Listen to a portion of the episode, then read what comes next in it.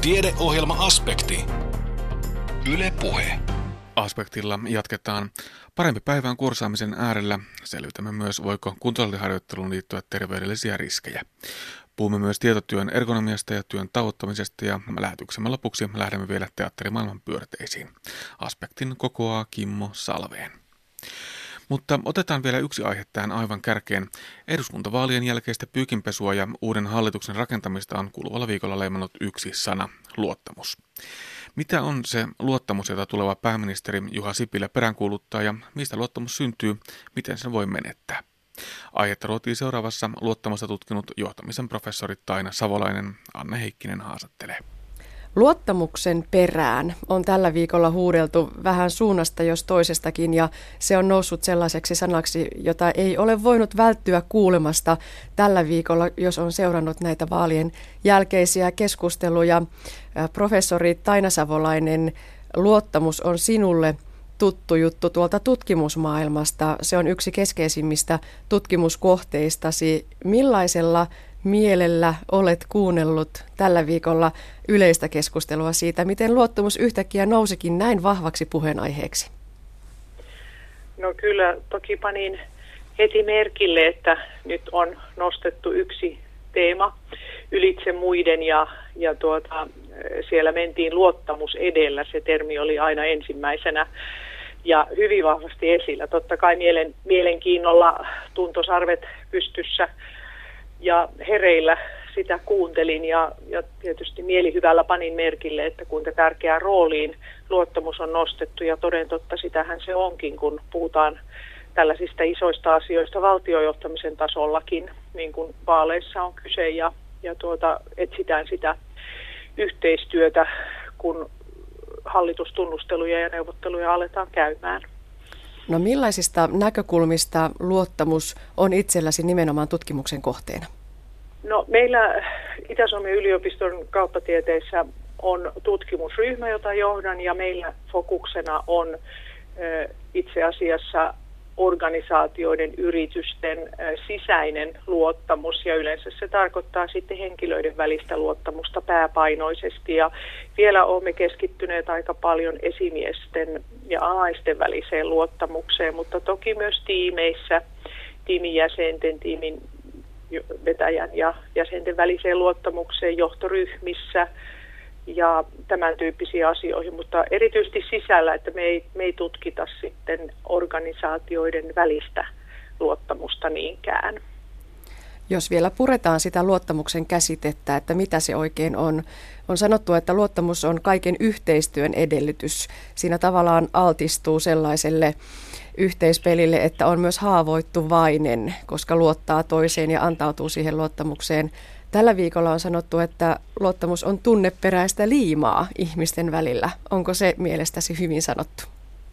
No se on kyllä aika semmoinen käytännöllinen määritelmä, että, että se on tunneperäistä liimaa, joka yhdistää yhteisöjä ja, ja yksilöitä ja ryhmiä ja kyllä se on ihan hyvin sanottu ja, ja tuota, todella niin kuin tuli esiin jo, niin luottamus sisältää riskin ja kun luottamusta rakennetaan, niin siihen liittyy oikeastaan kolme asiaa, riski, riippuvuus ja haavoittuvuus. Eli on otettava se riski, että toista osapuolta, jonka kanssa tehdään yhteistyötä ja haetaan ja rakennetaan sitä, niin, niin ei voida niin kuin kontrolloida tai, tai vahtia tai valvoa loppuviimeksi kokonaan. Ja silloin on otettava riski siitä, että, että se mitä hän lupaa tai sanoo tai tekee, niin se sitten toteutuisi ja ja siitä taas seuraa sitten, että ollaan riippuvaisia toisistaan niistä tärkeistä teoista ja, ja vaikuttamisesta, mistä ihmisten välillä on kyse ja johtamisessakin valtiojohtamista myöten. Ja sitten toisaalta siinä altistutaan sitten sille haavoittumiselle, että jos ne lupaukset tai sanat tai teot ei vastaakaan sovittua tai puhuttua, eikä tavoitteita saavuteta tai tuloksia saada aikaiseksi. Nyt tosiaan hallitusta rakennetaan luottamuksen pohjalle. Syntyykö se luottamus mahtikäskyllä niin, että joku ulkoapäin sanoo, että nyt kun tähän meille syntyy luottamusta, niin sitten kaikki on hyvin? No se ei kyllä synny ulkoapäin eikä mahtikäskyllä, että kyllä se lähtee siitä, siitä ihmisten välisestä tunnustelemisesta, että jos ajatellaan niitä keskeisiä edellytyksiä luottamuksen luomiselle, niin, niin siinä on kaksi keskeistä edellytystä. Aika, että tavallisesti se ei synny hyvin pikana, vaikka sekin saattaa olla mahdollista. Ja sitten vuorovaikutus, joka, joka tavallisesti tapahtuu jonkun viestintäkanavan kautta. Tänä päivänä yhä enemmän sähköisesti, mutta perinteisesti luottamuksen luomiselle nähdään keskeisenä edellytyksenä kasvokkainen vuorovaikutus. Ja kyllä se tietysti etänäkin voi syntyä ja tänä päivänä e-johtaminen ja, ja tämä e-maailma on, on niin laaja jo, että kyllä sitä luottamusta rakennetaan myöskin etänä ja sähköisesti. No entä sitten professori Taina Savolainen, jos luottamusta ei ole, mihin se vaikuttaa, miten se vaikuttaa? No luottamuspula tuo monenlaisia seurauksia, että toki sitten ensimmäisenä se, että se yhteistyö, se toisten kanssa toimeen tuleminen takkua, joka ylipäänsä on, on työpaikoillakin suomalaisilla työpaikoilla, jossa me luottamusta tutkitaan, niin kyllä se semmoinen ilmiö on, joka on esillä. Ja niitä haitallisia seurauksia on sitten ainakin hyvin kriittisesti se, että tietoa pantataan. Ei olla innostuneita kehittämisestä, koska se yhteistyö takkuaa, ideat ei virja tai mene eteenpäin. Ja, ja sitten on sellaista ihan ilmapiiriin vaikuttavaa asiaa. Salaillaan asioita, vahditaan toisia, kyräillään, epäillään – puhutaan selän takana, juorutaan. Siihen voi liittyä kiusaamista, niin kuin meidän tutkimuksissa, joissa luottamuksen rikkoutumista on tutkittu, niin kiusaaminen näyttää liittyvän niihin aika usein. Sitten on sellainen ilmapiiri, joka on sulkeutunut, ettei ylipäänsä ole, ole sellaista eh, sujuvaa avointa vuorovaikutusta. Ja toisaalta sitten vaietaan asioista. Esimerkiksi luottamusrikkojakaan ei, ei ehkä pystytä ottamaan puheeksi. Ja se vuorovaikutuksen puute jo sinällään sitten aiheuttaa sitä negatiivista kierrettä, jossa epäluottamus saa sijaa. No riittääkö periaatteessa se, että luottamus syntyy? Tulee se luottamuksellinen suhde ihmisten välille? Vai täytyykö luottamusta ylläpitää ja jo, kenties jopa uudistaakin aina aika ajoin?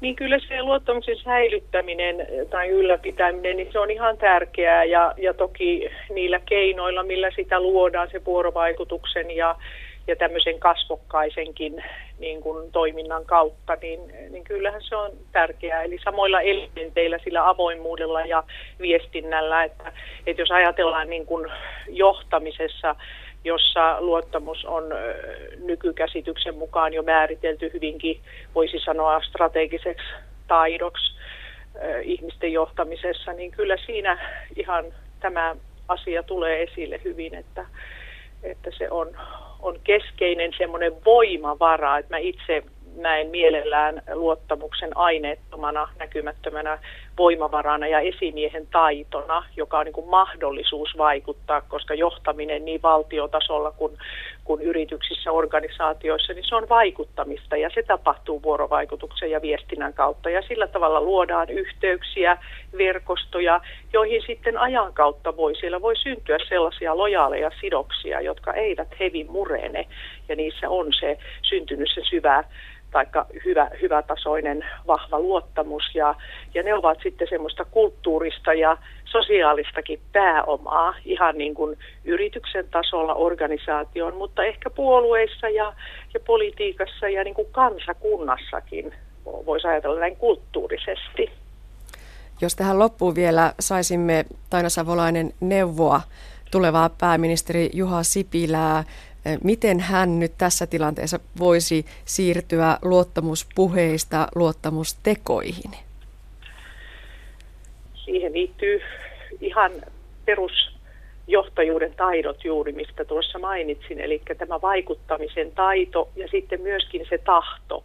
Mutta ensin tuossa tilanteessa, missä nyt ollaan hallitustunnusteluissa ja neuvotteluissa sitten tuossa eteenpäin, niin niin on toki ne tavoitteet, yhteiset tavoitteet löydettävää. Et jos ajatellaan edellistä hallitusta, niin siellä varmastikin siinä syntyy niitä gäppejä ja, ja sitten tuloksia ei saatu aikaiseksi, jolloin se pettymys ja niin kuin voi se, se epäluottamuksen kierrekin lähteä liikkeelle. Että tässä yhteisten tavoitteiden, sen ohjelman ja niiden sisältöjen ja asiakysymysten käsittely ja, ja niistä yhteisen näkemyksen muodostaminen, niin se on osa varmasti tätä prosessia, joka vie sitten tähän, tähän Sipilän perään kuuluttamaan kilpailukyvyn parantamiseen, yrittäjyyden nostamiseen ja, ja tämän Suomen kuntoon saattamiseen. Se näyttää olevan heidän ohjelmassaan tämä slogan. Näin totesi johtamisen professori Taina Savolainen Itä-Suomen yliopistosta. Kursaaminen on melkoinen riesa niin kursaajalle itselleen kuin myös kursaajan lähellä nukkuville tai sitä yrittäville.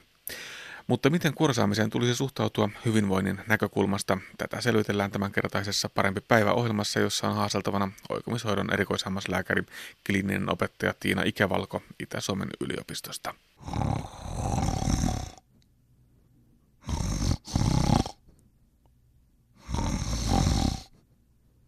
Oletko huomannut, että olisit päiväaikaa hyvin väsynyt?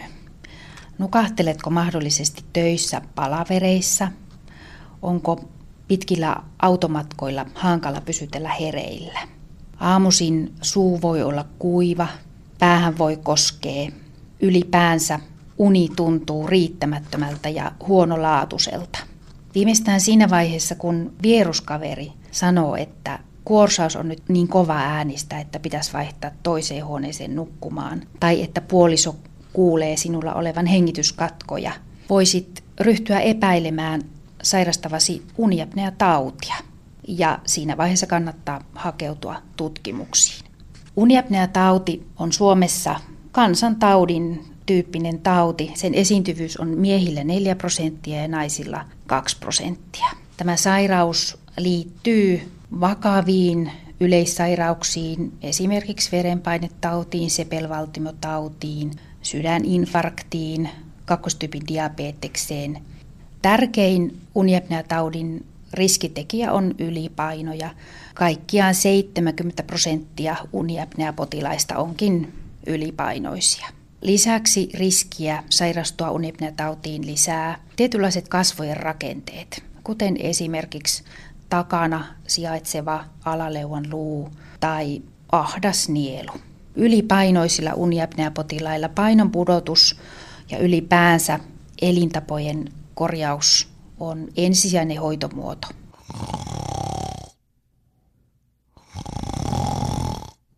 Vaikeaa tautimuotoa hoidetaan CPAP-hoidolla. Se on normaalipainoisille uniapneapotilaille ensisijainen vaikean taudin hoitomuoto. Sitten näitä lievempiä tautimuotoja voidaan hoitaa hammaslääkärin tekemällä suuhun asennettavalla kojeella, mikä tuo alaleukaa eteenpäin niin, että ilma siellä ilmateissa paremmin pääsee kulkemaan. Lisäksi voidaan jossain tapauksissa, jos on oikein hankalia rakenteellisia riskitekijöitä, voidaan tehdä tämmöinen oikomiskirurginen hoito, mikä sitten on ihan semmoinen parin kolmen vuoden hyvin pitkällinen ja vaativa hoito. Tästä hoidosta on potilaalle kyllä paljon hyötyjä. Yksinkertaisimmillaan jaksat paremmin päivän askareet tehdä, kun unen laatu on hyvää. Vakavien tautien riski pienenee. Ja mikä parasta, jos nukut äänettömästi, voit jopa päästä puolison kanssa takaisin samaan huoneeseen nukkumaan. Ja tämä on yleensä potilaalle kyllä hyvin suuri ilon aihe. Näin siis oikomishoidon erikoishammaslääkäri, kliininen opettaja Tiina Ikävalko. Kuntosalilla käymisestä ja voimaharjoittelusta on tullut koko kansan huvia. Salilta haetaan parempaa kuntoa ja lihasmassaa sekä lihaskestävyyttä painonhallintaa unohtamatta. Mutta miksi hyvä lihaskunto on niin kovin tärkeä juttu terveydenkin kannalta kaiken ikäisillä? Millaisia ovat yleisimmät väärinkäsitykset kuntosaliharjoitteluun liittyen, entä miten ravitsemus tukee voimaharjoittelua? Näitä kysymyksiä puidaan ohjelmasarjassamme kuntoa ja terveyttä salilta. Sarjan asiantuntijat tulevat Kuopion liikuntalääketieteen tutkimuslaitokselta ja sarjaa toimittaa Anne Heikkinen. Tänään pohdimme, voiko kuntosaliharjoitteluun liittyä terveydellisiä riskejä, entä mitä harjoituksen jälkeen tulisi syödä ja milloin, jotta voimatreenistä saataisiin kaikki hyöty irti. Erikoislääkäri Kai Savonen, millaisia lääketieteellisiä riskejä kuntosaliharjoitteluun voi liittyä ihan perusterveellä ihmisellä? No periaatteessa kuntosaliharjoitteluun liittyvät riskit terveillä ihmisillä on hyvinkin vähäisiä. Ja se riippuu kyllä hyvin ratkaisevasti siitä, minkä tyyppistä kuntosaliharjoittelua tehdään. Että jos tehdään kuntosaliharjoittelua sillä periaatteella, että käytetään varsin kevyitä painoja tai vastuksia ja tehdään vastaavasti pitempiä sarjoja pite- suuremmilla toistomäärillä, niin silloin ne vaarat on niin kuin käytännössä hyvinkin mitättömät. Mutta sitten jos meillä on sellainen liikkuja, joka esimerkiksi lihasmassaa kasvattaakseen tekeekin sitten käyttää suurempia painoja, niin kuin kovempi tehoista harjoittelua kaiken kaikkiaan, niin totta kai tällaiseen kovempi tehoiseen harjoitteluun voi liittyä sitten ihan tämmöisiä lihasvenähtymien, revähtymien riskiä, ja kovasti jos treenaa, voi tulla sitten ylirasitusvammoja, melkeinpä nyt minne päin tahansa. Ja tietenkin jos sitten vapailla painoilla treenataan, niin sitten on aina niitä tapaturman vaaroja, että paino lipsahtaakin käsiltä vaikkapa selän päälle, niin siitä voi tulla sitten tämmöisiä siihen liittyviä traumaja. No entä sitten, jos jo omaa joitakin perussairauksia, niin mitä pitäisi ottaa huomioon siinä kuntosaliharjoittelussa? No vähän samat sanat pätee kuin tuohon edelliseen kysymykseenkin, että siinä toki hyvin paljon ratkaisee se, että minkä tyyppistä se kuntosaliharjoittelua tehdään. Ja taas, jos tehdään isommilla painoilla, kovemmilla tehoilla, niin, niin silloin niitä huomioitavia asioita on enemmän. Perussääntönä voisi sanoa, että jos nimenomaan tämmöisillä isommilla painoilla aikoo sitten kuntosaliharjoittelua tehdä, niin varmaan siltä hoitavalta lääkäriltä kannattaisi sitten kysyä ja varmistella asioita kauhean paljon lääketieteellisiä riskejä voimaharjoittelu ei sisällä, mutta muutamia nyt mainitakseni, että jos sokeritautia sairastavalla on silmänpohjamuutoksia havaittu silmänpohjissa, niin silloin ei suositella sitten isoilla painoilla tehtäviä harjoitteita. Toki siinäkin tapauksessa keveämmillä painoilla pitempiä sarjoja voi ihan turvallisesti tehdä. Toinen mainitsemisen arvoinen ryhmä on sitten tämmöiset valtimopullistumat, jotka on yle, yleensä perinnöllisiä. Ja, ja tietysti nämä niin kuin vakavimman riskin aiheuttavat valtimopullistumat voi sijaita aivojen verenkierrossa, aivovaltimoissa tai sitten tuossa vatsa-aortan alueella. Ja näilläkin, jos potilaalla tiedetään olevan tämmöinen valtimopullistuma, niin silloin pitäisi välttää kovin raskaiden painojen kanssa treenaamista. Ja tuota, näissä tapauksissahan se ongelma on se, että monesti tämmöisistä valtimopullistumista kärsivät ei välttämättä itse tiedä, että onko tämmöinen, mutta siinä tapauksessa sukuhistoria on ihan keskeinen. Että jos suvussa tällaisia tapauksia tiedetään olevan, niin silloin pitäisi tämä aspekti selvitellä ennen kuin alkaa isojen painojen kanssa rymyämään. Ja tuota, kolmantena ryhmänä nyt vielä voisin mainita, että jos sitten on tämmöisestä vakavista sydämen rytmihäiriöistä kärsivä, niin myöskin näissä tapauksissa sitten se jälleen kerran se isojen painojen kanssa puuhastelu niin vo, voi sitten potentiaalisesti aiheuttaa vaaran lisääntymistä, mutta sitten nämä potilaat yleensä sitten tietävät kyllä kärsimänsä tämmöisestä vakavammasta rytmihäiriösairaudesta ja osaavat sen huomioida. Semmoiset ihan lievät, mitättömät rytmihäiriöt, niillä ei sinänsä ole merkitystä. Näin siis lääketieteellisistä riskeistä erikoislääkäri Kai Savonen. Ja tässä on nyt kolmen osan verran harrastettu voimaharjoittelua ja on ehkä syytä puhua myös siitä, että mitä se harjoittelun jälkeen pitäisi tehdä. Mitä sanot Heikki Pentikäinen? No loppuverryttelyhän kuntosalilla, niin se voi olla pitkälti tuo alkulämmittelyn kaltainen. Eli poljetaan kuntopyörää tai cross-traineria tosi kevyesti, mieluummin vielä kevyemmin kuin silloin lämmittelyssä, niin sellaisen 50 minuutin ajan. Ja voidaan toki myös tehdä laitteissa tai jopa vapailla painoilla muutamia toistoja tosi kevyesti niissä liikkeissä lähinnä, mitä on harjoitettu siinä kyseisessä treenissä. Ja loppuverryttelystä käy kyllä myös hyvin kotimatka, eli jos sen taittaa pyörällä tai jalan, auto en suosittele siihen loppuveryttelyyn, mutta, mutta tuota, pyörällä tai jalan niin ihan hyvin, hyvin sen voi tehdä siinäkin. No venytellä voi kevyesti, jos kokee sen rentouttavaksi harjoituksen jälkeen, mutta pidemmät ja voimakkaammat venytykset kannattaa jättää sitten pari tuntia sinne harjoituksen jälkeen. Ja tieteellistä näyttöä venyttelyhyödyistä lihasarkuuden tai urheiluvammojen ehkäisyssä ei juurikaan ole. No kuntosaliharjoituksen jälkeen on tietysti tärkeää syödä hyvin, eli terveellistä proteiinipitoista perusruokaa, niin palautuminen lähtee käyntiin mukavasti. Ja asia, joka tahtoo tietysti kuntosaliharjoittelusta ja yleensäkin urheilusta innostuneilta monesti unohtua, on se, että se kuntohan oikeasti kasvaa vasta sitten levossa. Eli niitä vapaa-päiviä täytyy olla, olla siellä harjoitusten välissä riittävästi. Et sellainen kolme väsyttävää koko kehon käsittävää kuntosaliharjoitusta viikossa on, on käytännössä maksimi, mitä on järkevää tehdä. Sitten tietysti jos aletaan jaotella siten, että tehdään jalkapäiviä ja ylävartalotreenejä erikseen, niin on mahdollista harjoitella enemmänkin. Mutta nämä on sitten jo edistyneempiä treenaajien juttuja. Tuossa Heikki jo vähän heittikin, että harjoituksen jälkeen olisi hyvä syödä proteiinipitoista ruokaa. Äh, Harri Heikkilä, annatko vielä lisää neuvoja, miten äh, palautumisen kannalta kannattaa syödä? Tosiaan tämä on siinä mielessä tärkeä asia, että mikäli lihasten käytössä ei ole ravinnosta saatua proteiinia, alkaa lihasproteiinit purkautua harjoittelun jälkeen siihen, siihen asti, kunnes proteiinia nautitaan. Ja sillä oikeastaan jo voimaharjoituksen aikana elimistö hitaasti hajottaa lihasproteiinia, mikäli sillä ei ole ravintoa käytössä. Ja tämän vuoksi korostuu voimaharjoittelua edeltävän välipalan ja sen, sen merkitys. Yksistään hiilihydraatin nauttiminen äh, harjoittelun jälkeen pysäyttää tämän lihasten hajottamisen, mutta ei kuitenkaan käynnistä tätä lihasten rakentamista ja vahvistumista. Ja proteiinin nauttiminen yksistään harjoittelun jälkeen pysäyttää tämän hajottamisen ja, ja saa aikaan lihasten kasvun, mutta hiilihydraatin nauttiminen proteiinin yhteydessä tehostaa tämän proteiinin aikaa saamaa lihasten vahvistumista.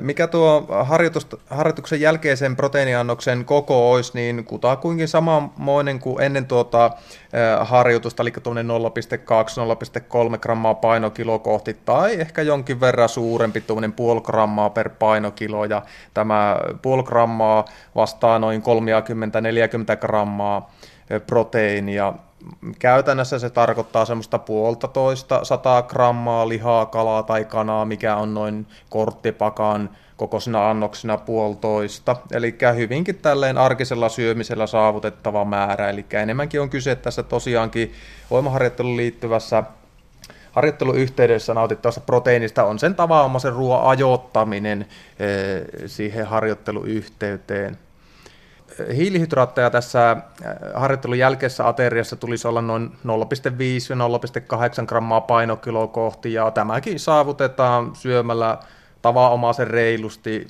hiilihydraattipitoista ruokaa, kuten pastaa, riisiä, perunaa tai leipää.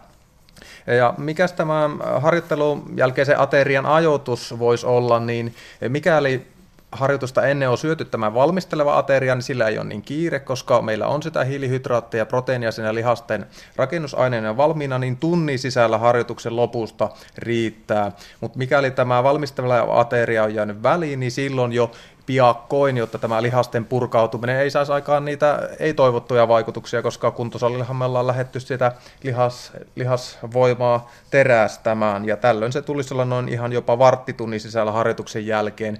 Tämä voi olla haasteellista tavanomaisella ruualla, ehkä jos olet valmistellut ja on, näkee vaivaa ja haluaa näitä perusterveellisen ruoan terveysvaikutuksia, niin, niin joku, joku välipalaleivät ja näin käy, mutta että silloin monella var, moni varmaan saattaa tarttua siihen proteiinivalmiste, valmisteeseen joka sinänsä sekin on ihan, ihan ok, kun muuten ruokavaliossa tämmöisten tyhjien kaloreiden, karkkien, leivonnaisten, sokeristen juomien käyttömäärät on maltillisia. Ja Minkä takia nimenomaan tässä ennen harjoitusta sekä jälkeen tätä proteiinia ja hiilihydraattiakin nautitaan, jo, on, syynä on se, että tämän voimaharjoittelun jälkeen joidenkin tuntien, ehkä noin 4-5 tunnin aikana tämä proteiinin rakentuminen on voimistunut. Se jatkuu kyllä noin vuorokauden kaksi, mutta mikäli tässä harjoittelun yhteydessä ei nautita proteiinia, niin tämä hyöty jää saamatta ja ne viiden tunnin jälkeen, jos alkaa vasta syömään, niin se, se on menetetty, sitä ei enää saavuteta sitä, las, sitä kasvua ja on arvioitu, että tämä harjoittelun jälkeisten tuntien proteiini synteesi on noin puolet siitä koko harjoituksen aikaa saamasta lihasten vahvistumisesta, eli siinä mielessä merkittävää. Toki moni ihminen jo tulee nälkäiseksi harjoittelun jälkeen ja toki jo ennen sitä viittä tuntia syö, mutta mikäli siinä ajoittaa vähän näin tarkemmin sitä ja tarkistaa sitä proteiini- ja hiilihydraatisaantimäärää, niin edut on sitten toki reilummat tutkimusten mukaan. Tämän harjoittelua ennen ja jälkeen tapahtuvaan syömisen lisäksi on tärkeää, että saadaan riittävästi energiaa, etenkin laihduttajat, jotka on miinuskaloreilla, niin silloin ei kyllä liha, lihakset vahvistu. Lähinnä ehkä vasta alkaella voidaan saavuttaa jonkunmoisia tuloksia, mutta on tärkeää siis syödä sen kulutuksen mukaan ja senkin takia just voi sille reippaasti syödä siinä harjoittelun jälkeen ja jopa sen seuraavan päivänkin aikana. Toki ylipainoisilla niin tähän ehkä ne reilumman syömisen määrää voi ottaa tähän harjoitteluyhteyteen, jotta paino ei lähde nousemaan sitten entisestään. Ja miten tämä energiansaannin lisäys sitten onnistuu, niin ihan arkisesti tarkistamalla, tihentämällä hieman syömisrytmiä ja, tai kasvattamalla annoskokoja ja varmistamalla, että syö hiilihydraattipitoista täyssyväviljaa ja toki huolehtii myös rasvaasaannista ja mieluiten terveellisemmässä muodossa, eli kasvirasvoja nauttien rypsiöljyä ruoanlaitossa ja kasvirasvalevitettä leivän päällä. Ja kova harjoittelevat voivat lisätä sitä energiasaantia tietoisemminkin ja suostus on tämmöinen 10 prosenttia yli energian kulutuksen, mitä tulisi syödä ja tästä seuraisi kuukaudessa noin yhden kilon painon nousu ja toki kova harjoittelevilla niin tavoitellaan, että tästä semmoinen vajaa puolet voisi olla optimaalisesti sitä lihasta. Eli tässä sitten on haettavissa vaan sitä, että no onko se painon nousu nyt sitten lihasta, mikäli tulokset ei parane, niin, niin silloin se on rasvan määrä ja sitten voi ehkä kohtuullista. Eli tässä on tämmöinen hyvin henkilökohtaisesti sitten tarkastellaan, että kuinka sitä plussakaloreita pidetään ja sitten on niin tota, painon tarkistuskausia sitten, jolloin tavoitellaan vaan sen voimatason ylläpitämistä ja silloin sitten vähän rasvamäärää vähennetään, että ollaan miinuskaloreilla.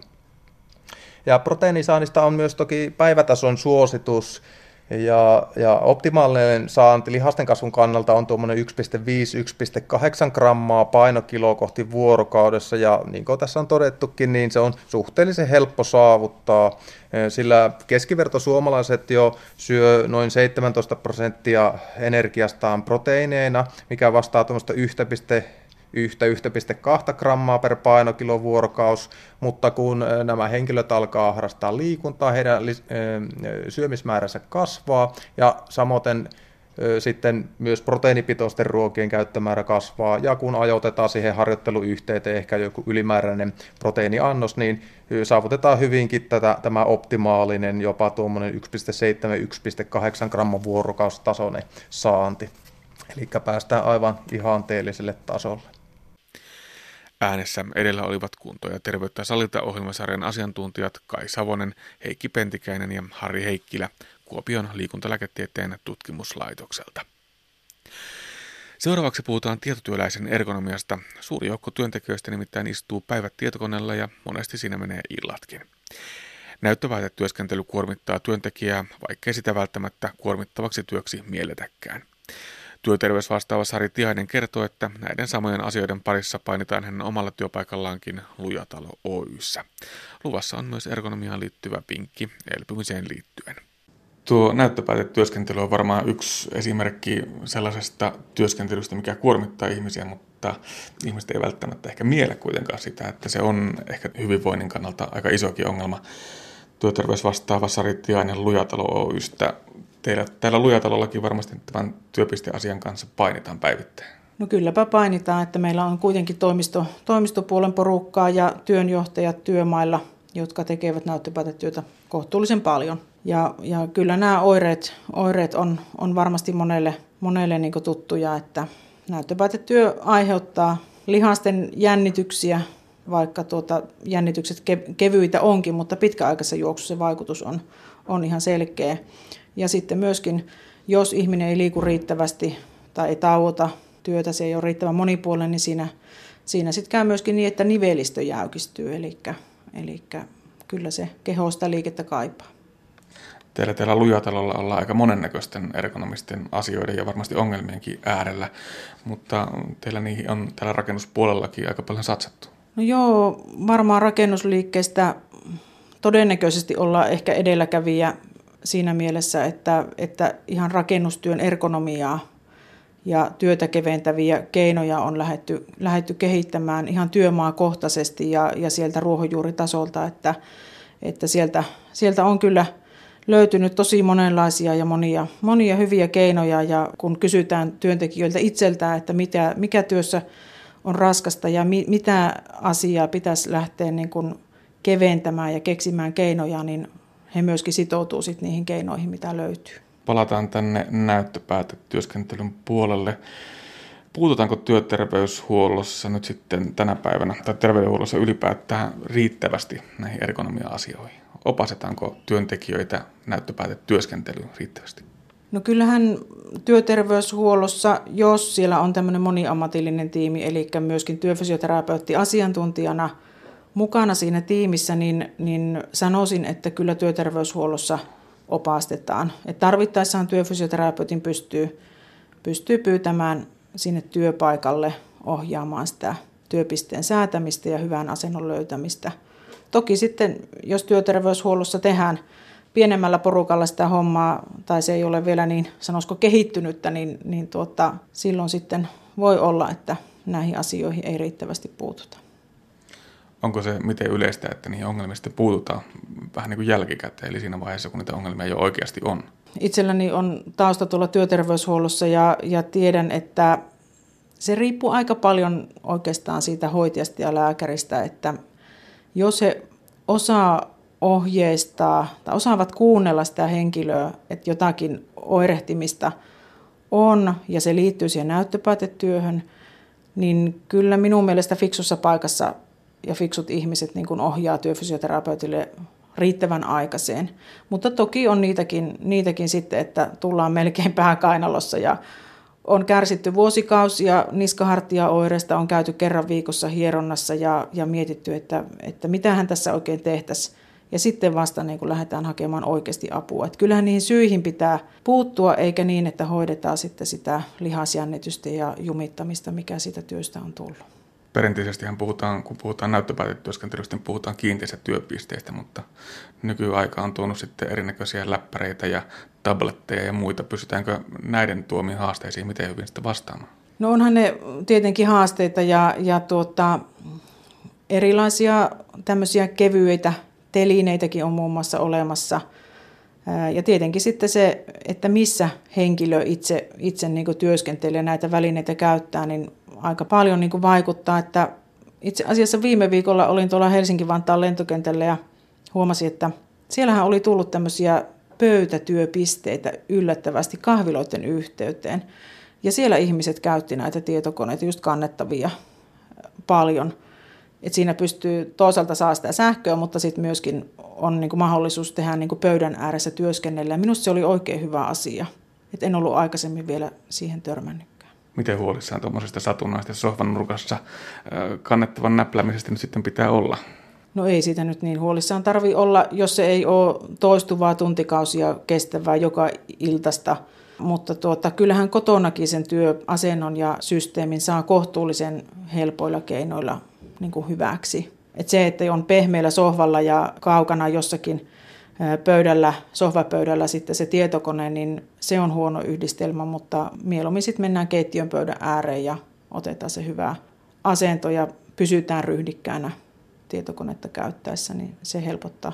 Ja ehkä se paljon oirehtimista. Onko se ryhti nyt sitten kaiken A ja O? Kyllä se ryhti on kaiken A ja O. Eli sivusta jos katsotaan, niin niin kauan kun ihmisen selkäranka muodostaa sen S-kirjaimen, niin asiat on hyvin. Ja voi sanoa, että että todennäköisesti vältyt niiltä tuki- ja liikuntaelinvaivoilta niin kuin niskan selän osalta. Mutta silloin, jos se ryhti alkaa painumaan kasaan ja, ja muistuttaa C-kirjainta sivusta katsottuna, niin silloin väittäisin, että ihmemies joka ei, tai nainen, joka ei oireita siitä saa. Tuo tosiaan näkyy jo niin kuin sivusta katsottuna varmasti aika hyvin, että milloin toisella on hyvä tai huono työasento Pitäisikö työkavereiden puuttua enemmän siihen, kun näkee, että tuo nyt ei oikein näytä hyvältä? No minä olen sitä mieltä, että kyllä pitäisi. Että työpaikkoja, joissa on pidetty tämmöisiä ergonomia, ohjeistuksia, opastuksia ja näistä asioista puhutaan, uskalletaan puhua, niin on hyvä mun mielestä tehdä sellainen sopimus, että saa sanoa työkaverille, jos työkaveriasento näyttää kummalliselta.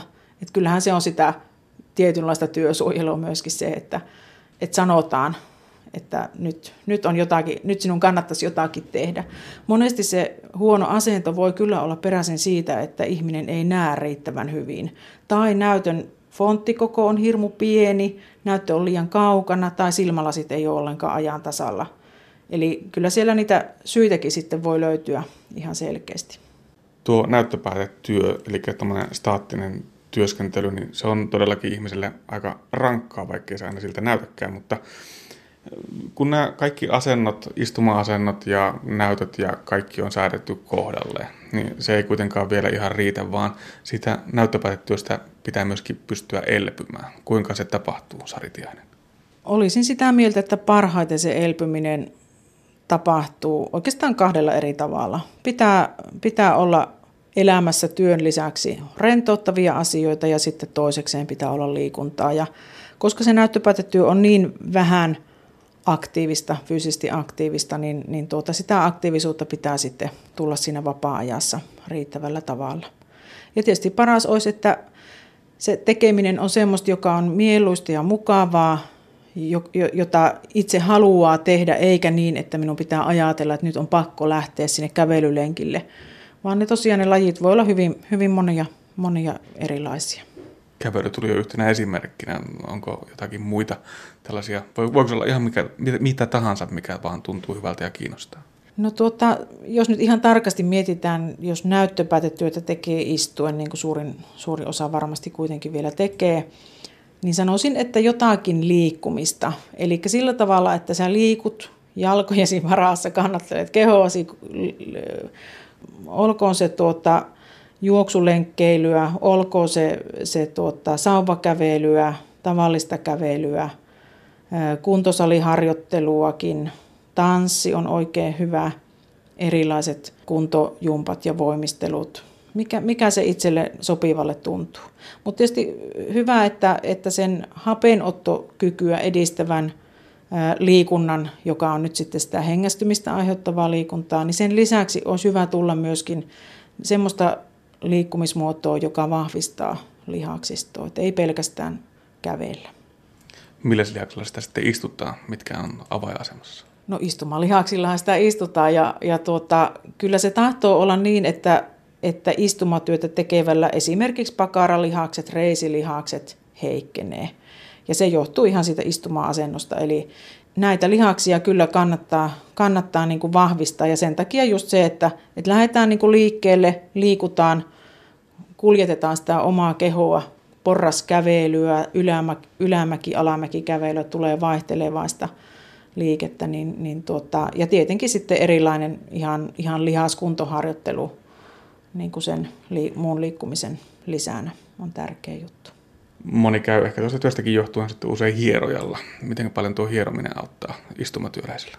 No sanotaanko niin, että, että se auttaa sellaisissa vaivoissa ja niitä lihaksia, joissa on selkeästi tämmöinen verenkierron jumittaminen tapahtunut. Eli kyllähän se hieronta rentouttaa ja olisin itse sitä mieltä, että, että hieronnan jälkeen sitten sitä kehoa pitää kyllä liikuttaa, ei, ei välittömästi heti sen jälkeen, mutta sanotaanko nyt viimeistään seuraavana päivänä, että jos vaikka nyt on semmoinen tapa, että käy, käy niin kuin satunnaisesti muutaman kerran vuodessa hierojalla, niin se on varmaan ihan hyvä, hyväkin rento, rentouttamiskeino ja, ja sitten se mahdollistaa sen kehon ja lihaksiston niin kuin normaalimman toiminnan. Mutta jos sitten taas on jouduttu sille linjalle, että, että hierojalla käydään joka viikko, johon, johon minäkin olen törmännyt tämän tyyppiseen ilmiön, niin, niin tuota, silloin pitäisi kyllä ehkä pysähtyä miettimään sitä tilannetta vähän tarkemmin, että, että se pelkästään se lihasten rentouttaminen niin ei, ei sitten ole se ratkaisu niihin ongelmiin. Eli ei pitäisi hoitaa oireita, vaan syitä. Joo, kyllä ja, ja tuota, keho, ihmiskeho on kuitenkin aika moni, monimutkainen. Siellä on ne nivelten liikkuvuudet, lihasten jännitykset ja, ja sitten myöskin se hermojen toiminta. Ja näiden kaikkien asioiden ymmärtäminen ja se, että miten se, se työ tai, tai harrastukset näihin asioihin vaikuttaa, niin sanoisinpa, että hyvä olisi käyttää vaikka työfysioterapeuttia siinä apuna. Näin Lujatalo Oyn työterveysvastaava Sari Tiainen. Kun teatterinäyttämälle iskee pyörämyrsky, joka lennättää auton ja pikkuisen tytön maiskisten maahan lentävän noidan ja hirmuisten liskojen kynsiin, vaaditaan näytelmän valaistukselta ja äänisuunnittelulta poikkeuksellisen paljon. Kuopion kaupunginteatterissa nähtävä Ihmemaa Oz on todellinen satufantasia, joka on tuotu todeksi näyttämälle. Fantasiaseikkailun maailma lohditaan esityksen aikana katsojien selän takaa tarkkaamosta, jossa äänimestari Antti Puumalainen ja valaitusmestari Lassi Kröger tekevät omia taikojaan. Anne Heikkinen kävi kurkkaamassa, mitä tarkkaamossa tapahtuu.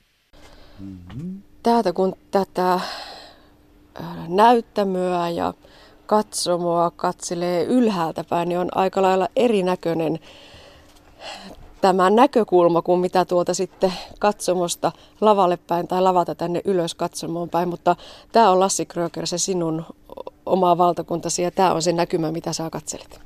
Kyllä, tämä on pääasiassa. Niin, paljon Täältä muutakin kantilla. kyllä, mutta, mutta esitysten aikaan sitten täällä. Kyllä.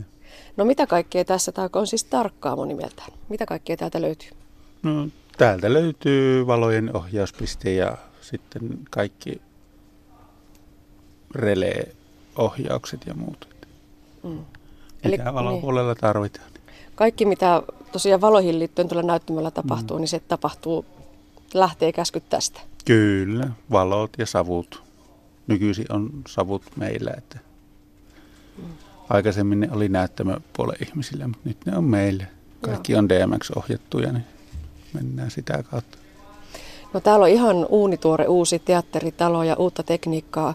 Näkyykö se myös täällä valopuolella, että tekniikka on uudistunut? Kyllä, se näkyy. Tuossa on enemmän näitä niin sanottuja sankaheittimiä enemmän käytössä ja sitten valopöytä on uudistunut ja enemmän uutta kalustoa. Ei enää pyöritä sillä vuonna 63 hankituilla kalustolla. no mitä ne sankaheittimet on? No ne on lähinnä sille, että ne, niitä ohjataan tästä valopöydän kautta, että sillä ei ole enää henkilö vaihtamassa sävyä tai suuntaamassa tai kopoja laittamassa, että se kaikki on moottorisoitu. Okei. No onko siellä edelleen kuitenkin vielä tyyppejäkin tuolla vai hoidaksä kaiken täältä tarkkaamusta käsin? Kyllä, meillä on, sitten on seuraajaheittimet erikseen ja sitten mitä tarvii, niin kuin Otsissakin on taustan valaisuun tarkoitetut rampit, niin ne pitää köijätä tuonne pyörälle ja pyörältä pois ennen kuin se pyörii ja niin poispäin. Mm. Vielähän sitä henkilötyövuottakin tarvitaan. Joo. No tota, jos ajatellaan sitä näytelmää ylipäätään ja puhutaan nyt vaikka siitä ihmemaa otsista, niin mitenkä iso osa sitä näytelmän kokonaisuutta on valaistus? No kyllähän se tukee sitä lavasta ja rakennelmien visuaalisuutta sitten. Mm. Niin mikään ei oikein näyttäisi miltään, jos ei olisi valoja. No kyllähän ne aivan erinäköistä on tuossa työvalossa. niin. Ilman työvaloa. Joo. No nyt näyttämä on ihan tyhjä ja tosiaan musta lattia ja sinne vaan tuommoiset kirkkaat, onko noit normaalivalot vai mitkä, mutta sitten kun tähän tulee ne lavasteet ja, ja valot, niin tila ei voisi uskoa samaksi. Onko siinä se valaistuksen se taikapiiri, jonka valo saa aikaan? Kyllä se on. Sillähän sitä tunnelmaa luodaan. Mm. No mistä se valosuunnittelu alkaa? Minkälaisia asioita siinä pitää ottaa huomioon? No ensinnäkin minä henkkohta aloitan sen silleen, että luen ihan itsekseni sen koko näytelmän läpi ja sitten pähkäilen vähän niitä tunnelmatiloja että mitä on. Ja sitten lavastajien kanssa, kunhan lavastussuunnitelmia rupeaa saamaan näkemään sitten sitä kautta lavastajien kanssa yhteistyössä. Ja sitten sitä kautta se lähtee. Sitten tulee äänet ja näyttämötekniikka ja kaikki sehän on, tämähän on suurta yhteistyötä sitten mm. näyttelijöiden kanssa sitten vielä, että miten ne mennä. No, onko sulla koskaan sellaista visiota, että näin haluaisin tehdä, mutta sitten se ei teknisesti ole mahdollista? No ei vielä ole, ainahan sitä jotain jotakin aina jää mietityttämättä, olisiko se voinut tehdä toisin, mutta suurimmalta osalta se pyritään ainakin tekemään. No entä sitten näytösten aikaan? Niitä valon vaihtoja vai miksikä niitä nyt sanotaan, ne on ihan valtavasti. Siellä on niin monta elementtiä, nopeita rytmejä. Saako täällä ihan hikipäässä sitten sitä valohommaa tehdä? No ei nyt hikipäässä, ellei mene jotain pieleen lampupalat tai jotain muuta, että joutuu sitten keksimään jonkun kor- korvaavan tilalle. Että Noutsissakin siinä on 170 Oho. valotilannetta että, ja kahden tunnin juttu, että ei siinä monta hetkeä ole, että pystyisi henkeä vetämään. No miten tarkkoja ne on? Siis niin kuin valon täytyy syttyä juuri silloin, kun se, se on suunniteltu, koska näyttelijä astuu esiin ja täytyy saada joku tietty tilanne sieltä esille. No ne on ihan sekunnilleen valo- ja äänen kanssa pelaamista. No onko sulla, niin. No onko sulla joku tietokoneohjelma, joka ajaa sitä valosysteemiä oikeaan aikaan, oikeaan Ei, kohtaan? Ei, kyllä se on ihan, ihan napin, käsin takana. No napin niin. takana kaikki tapahtuu. Ja sitten se tulee tuota selkäytimestä, kun on muutama näytös takana. Kyllä joo, ei tässä enää laria katella. No pitääkö se paikkansa, että, että silloin kun kaikki menee hyvin, niin katsoja ei edes huomaa, että, että tota, äh, tämän valonkin kanssa joku tuolla puuhastelee selän takana? Kyllä se pitää paikkansa, ei siinä. Ja sitten jos joku menee pieleen, niin ei sitä homma kuin näyttelijät mm. ja itse. Mm. Ja silloin harmittaa. Mutta sitten täytyy soveltaa ja niistäkin niin, selvitä. Kyllä. kyllä. Okei, kävelläänpäs tänne toisen päähän ja kurkataan va- välillä sitten tätä äänipuolta. Antti Puumalainen, sinä vastaat tämän näytelmän äänistä. Minkälaisista alkuajatuksista, alkuideoista Ihmemaa Otsin äänet ovat lähteneet liikkeelle? No Ihmemaa Otsia määrittää tietysti hyvin paljon se genre, joka on tämmöinen fantasiasatu. Ja ö, genre, genre ikään kuin tarjoaa jo aika semmoisen runsaan tai runsaat mahdollisuudet niin kuin erilaisten, eri, erilaisten äänimaisemien ja tehosteiden käyttöön. Että, että ö, sieltä, sieltä se ehkä siitä genrestä, fantasiasta ja sadusta ensimmäisenä lähtee kumpuamaan. Myös tärkeitä, tärkeitä juttuja tässä Otsissa on kaiken, kaiken näköinen tämmöinen, kaikenlainen tällaisen ää, ikään kuin taikuuden luominen siihen niin kuin tilanteeseen, koska, koska on noitia, joilla on taikasauvoja ja taikasauvoilla on äänet ja näin poispäin. Niin tällaista, paljon tällaista ikään kuin abstraktia kuvittamista äänen kanssa tulle, on tullut tehtyä tähän mm. kyseiseen teokseen. Niin, tässä on vähän semmoista, en tiedä onko se sarjakuvamaista vai elokuvamaista, että, että liikkeellä on ääni. Mm. Onko se kovin tyypillistä teatterissa? No on ja ei. Ehkä tässä se tyylilaji nimenomaan ö, antoi, antaa ikään kuin mahdollisuuden sellaiseen, puhutaan ääni, äänisuunnittelussa, puhutaan sellaisesta, sellaisella termillä, englanninkielisellä termillä kuin Mickey Mousing, joka on, tota, mm-hmm.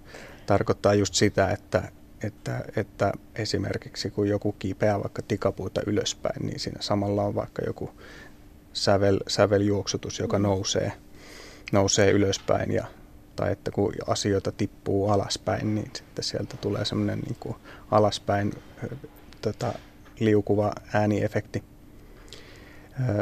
Tässä osittain, osittain on siihen nimenomaan pyrkinyt niin, että sen, et, et sen saisi niin kuin tarkaksi sitten näyttelijän työn kanssa, mutta, tuota,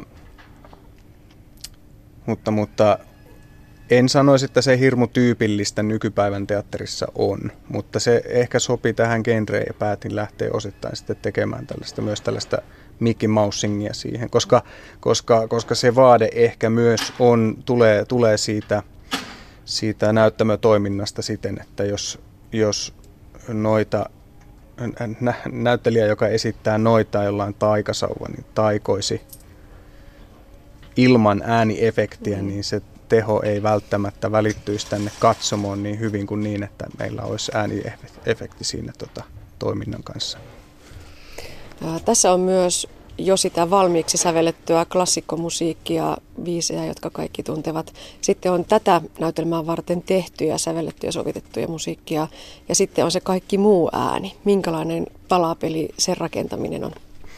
No se oli kyllä iso homma, että tämä kyseinen tuotanto on varmaan yksi, yksi suurimpia töitä, mitä mä oon urallani aikaisemminkaan koskaan tehnyt, että Petri Tianen tosiaan on säveltänyt tähän, tähän lauluja, joita on aiemmin käytetty myös, myös tuota, ö, saman näytelmän yhteydessä, mutta tätä kyseistä sovitusta varten ne kaikki äänitettiin ja sovitettiin uudestaan. Ja mä, mä oon vastannut myös siitä tuota äänityksestä ja miksauksesta.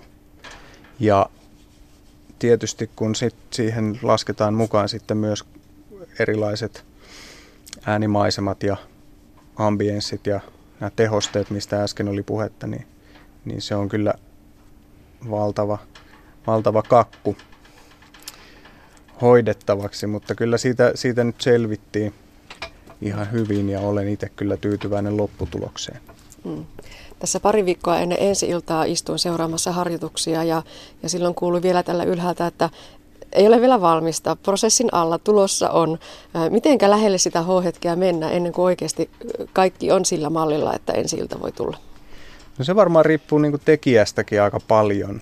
Ääni on luonteeltaan sellainen, että, että teatterissa, että, että, että melko loppumetreille asti asioita joudutaan vielä muuttamaan. Kyse ei ole siitä, etteikö niitä oltaisi ehditty välttämättä tehdä ennen sitä valmiiksi, vaan siitä, että, että niitä olosuhteiden takia joudutaan muuttamaan. Ja mä oon itse valmis, äh, valmis niin kuin muuttamaan sitä kyllä ihan ensi iltaan asti. Ja olen tehnyt jossain tapauksissa myös niin, että jopa ensi illan jälkeen jotain muutoksia tulee.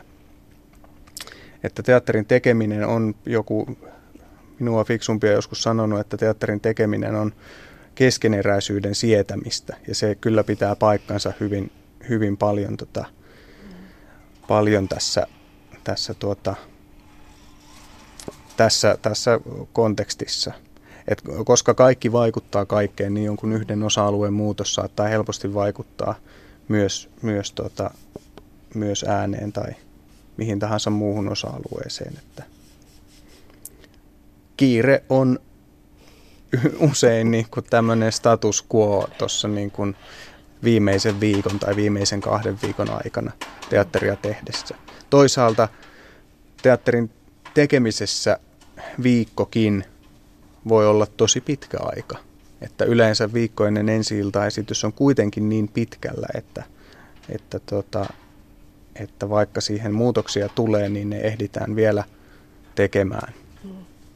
Tuolla äsken valopuolella ihaltiin tuota uutta tekniikkaa, mutta täytyy sanoa, että Lassin tekniikka on ehkä puolet siitä, mitä Antti sinulla on tämän, tämän tuota, liukupöydän mm. leveys ainakin. Eli kyllä sitä tekniikkaa varsin paljon on myös tässä äänipuolella.